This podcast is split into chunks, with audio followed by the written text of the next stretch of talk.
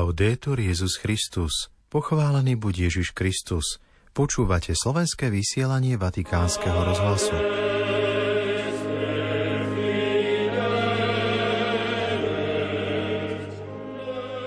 Dnes ráno svätý otec František pokrstil v Sixtínskej kaplnke 16 detí.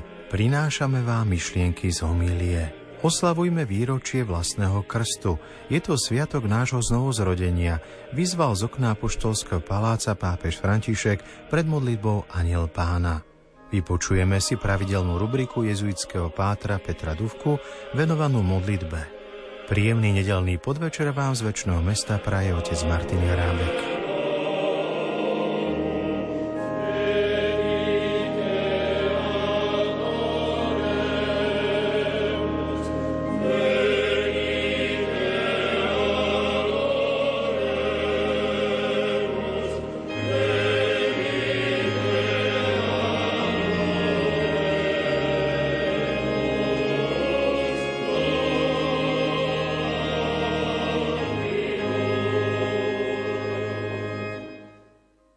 Vatikán. Na Sviatok Krstu Krista Pána v záverečný deň Vianočného obdobia pápež tradične udeluje krst deťom vatikánskych zamestnancov. Teraz to bolo 9 chlapcov a 7 dievčat.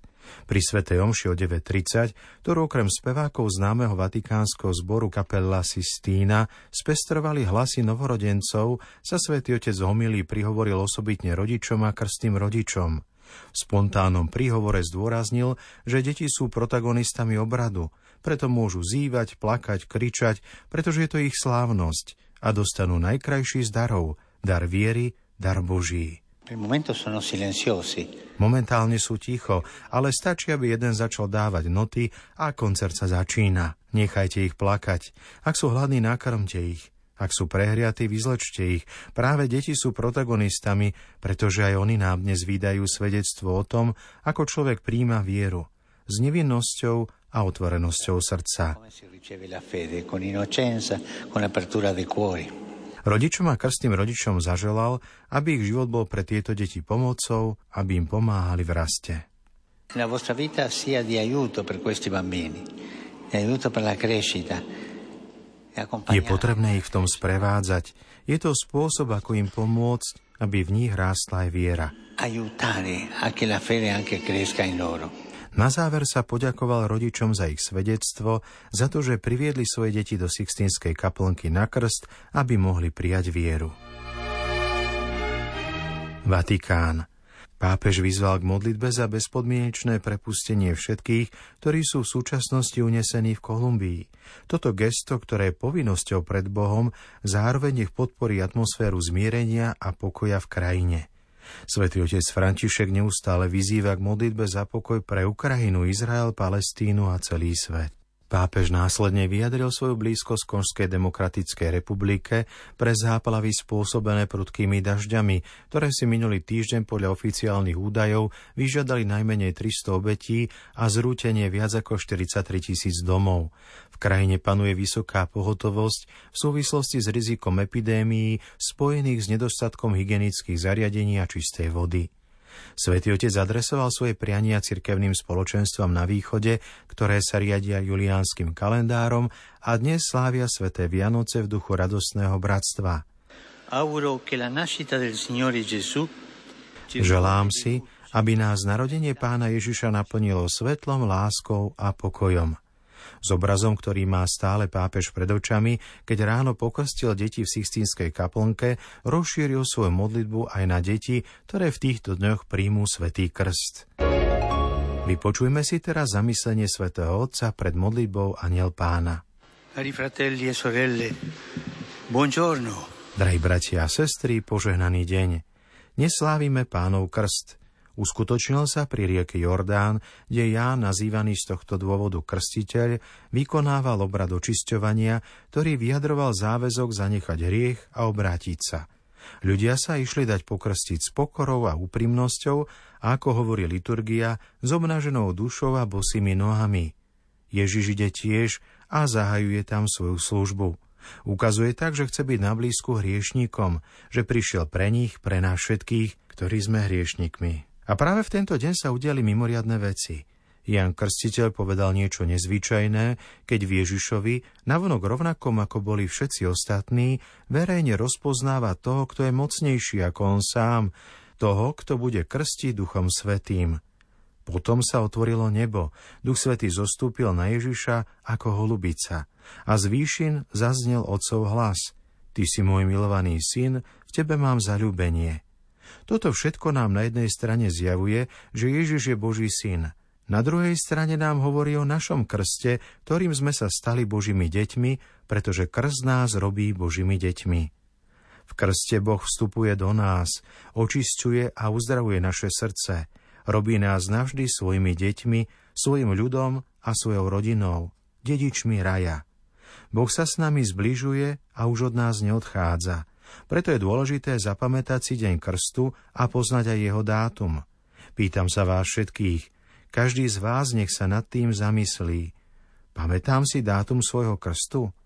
Ak si ho nepamätáte, tak keď sa vrátite domov, spýtajte sa naň, aby ste už nikdy nezabudli, pretože je to nový dátum vášho narodenia, pretože svojim krstom ste sa narodili pre život milosti. Ďakujte pánovi za krst a tiež ďakujme mu aj za rodičov, ktorí nás priviedli ku krstnému prameňu, ďakujme za tých, ktorí nám sviato zudelili, za krstného otca a krstnú mamu, za spoločenstvo, v ktorom sme ho prijali. Oslavujme vlastný krst, je to sviatok znovu zrodenia.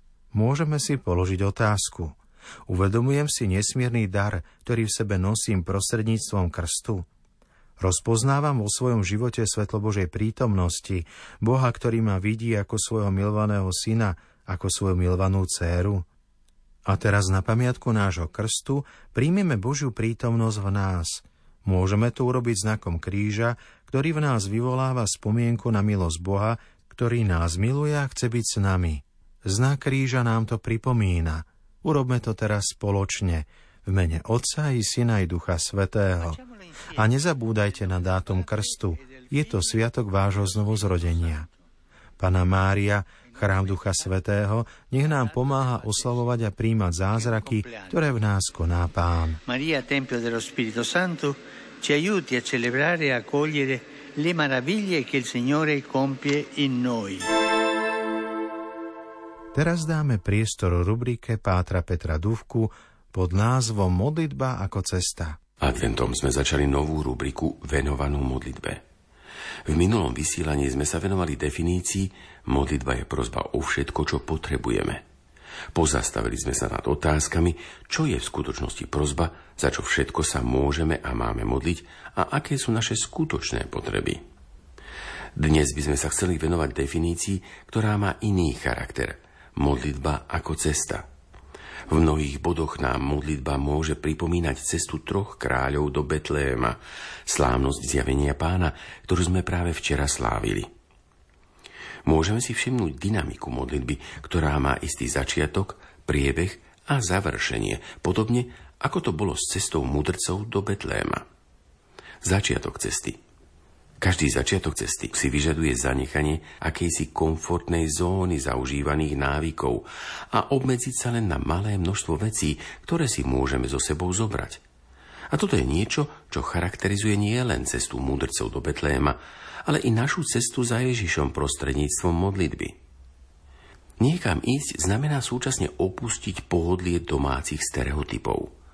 Psychológia hovorí o istej komfortnej zóne, ktoré sa človek cíti bezpečne a nerád ju opúšťa. Komfortná zóna však neraz udržuje i pocit falošnej spokojnosti. Pri modlitbe je to podobne. I tu treba získať návyky, opustiť komfortnú zónu minulých návykov a osvojiť si nové. Človek by si mal na začiatku stabilizovať miesto a čas, kde a kedy sa bude pravidelne modliť. Toto je niečo, čo k začiatku modlitbového života zaiste patrí. Na cestu si zvyčajne nemôžeme vziať veľa vecí, musíme teda selektovať a niektorých vecí sa zriecť. Tak ako letecké spoločnosti umožňujú maximálnu povolenú hmotnosť batožiny, ktorú si cestujúci môže vziať do lietadla, podobne je to i v duchovnej oblasti. Blahoslavený Jan Solitárius, ktorý žil v Sýrii na začiatku 6. storočia, rozlišuje tri stupne opustenia alebo odstupu, ktoré by na začiatku cesty prehlbeného modlitbového života nemali chýbať. Prvý je odstup od materiálnych vecí a od prílišnej naviazanosti na ne. Tu môžeme aplikovať známu zásadu duševnej hygieny. Táto zásada hovorí, že veci, ktoré nepoužívame viac ako jeden rok, v skutočnosti nepotrebujeme. Tieto veci nám zbytočne zavadzajú a oberajú nás o čas, ktorý môžeme venovať ľuďom a predovšetkým Bohu. Druhý je odstup od vášňa zlých návykov. Tento odstup je ďalšou dôležitou zložkou modlitby, pretože srdce plné vášňa zlých návykov nikdy nebude schopné zachytiť duchovné podnety, cez ktoré k nám Boh hovorí. Tretí je odstup od svojich predstav o modlitbe. Pri modlitbe náš duch stúpa nielen silou našich schopností, ale samotný Boh vstupuje do nášho úsilia o lepšiu modlitbu a pomáha nám – Ľudia, ktorí nedokážu aspoň čiastočne realizovať tieto tri odstupy, nedokážu sa pohnúť smerom, ktorý vedie k stretnutiu s pánom prostredníctvom modlitby. Priebeh cesty. Videli sme jeho hviezdu na východe. Po prečítaní Matúšovho evanelia, ktoré nám hovorí o tejto udalosti, človek môže mať dojem, že cesta mudrcov bola pomerne jednoduchá, veď mali akési GPS v podobe hviezdy, ktorá ich viedla – nie je tomu celkom tak. V gréckom texte sa používa výraz Anatole, čo môže znamenať nie východ ako zemepisnú stranu, ale ako vychádzanie, zjavenie sa hviezdy. Hviezda sa objavila iba na začiatku ich cesty a potom zmizla. Znova sa objavila až na konci, keď už cestovali z Jeruzalema do Betléma. Vtedy, keď ju už veľmi nepotrebovali, nakoľko presné inštrukcie, ako sa dostať do Betléma, dostali v Jeruzaleme od kňazov a zákonníkov ľudu. A toto je obraz všetkých tých, ktorí sa odhodlajú k obnove duchovného života prostredníctvom modlitby. Na začiatku sa cesta zdá jednoduchá, dobre označená, avšak po istom čase sa na tejto ceste môžu stratiť. Pravidelné modlitby v tichosti pred pánom sa im začnú zdať neznesiteľne dlhé a prázdne. Niektorí autori hovoria o strate vízie a kreativity, ktoré máme živiť celý život – Vízia je ako sen, ktorý snívame s otvorenými očami, za čím túžime a o čo prosíme. Vekom i okolnostiami sa môže zmeniť, modifikovať, niekedy musí prejsť boľavou očistou, ale nikdy z nášho života nesmie zmiznúť. Ak zmizne, postupne začneme strácať víziu nášho kresťanského povolania. Nedávno nám rektor školy poslal link na krátky dokument o našom bývalom študentovi, ktorý sa po ukončení štúdia z histórie vrátil na Ukrajinu. Dokument bol nakrútený v rehabilitačnom centre, kde sa Oleg učil používať protézu ľavej ruky a nohy. Vojna zmenila jeho životnú víziu natoľko, že si už nikdy nezahrá futbal a histórii sa bude môcť venovať len v miere, v akej mu to zdravotný stav dovolí. Mal som však z neho dojem, že i keď vízia jeho života prešla boľavou premenou, nestratila sa – jeho duchovný život a modlitba narastla do oveľa väčších rozmerov. Završenie cesty Mudrci neboli duchovné autority, boli to skôr astronómovia, vedci a bádatelia. Hľadali budúceho židovského kráľa a keď ho našli, zdali mu úctu. Múdrci prišli do Jeruzalema, pretože mali poznanie. Ich poznatky im pomohli čítať znamenia časov. Avšak o Betléme sa dozvedeli z písma, ktoré citovali veľkňazi a zákonníci ľudu. Posledný krok môže urobiť len viera. Iba Božie slovo môže ukázať na presné miesto, kde sa Ježiš narodil.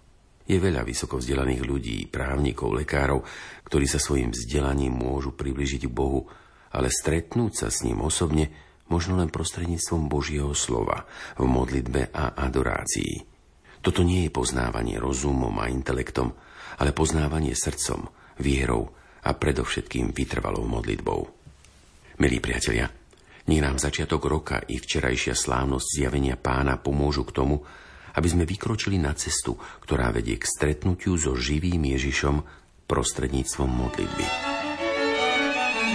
Milí poslucháči, po slovách Pátra Duchu sa s vami lúčime. Do počutia zajtra, Laudetur Jezus Christus.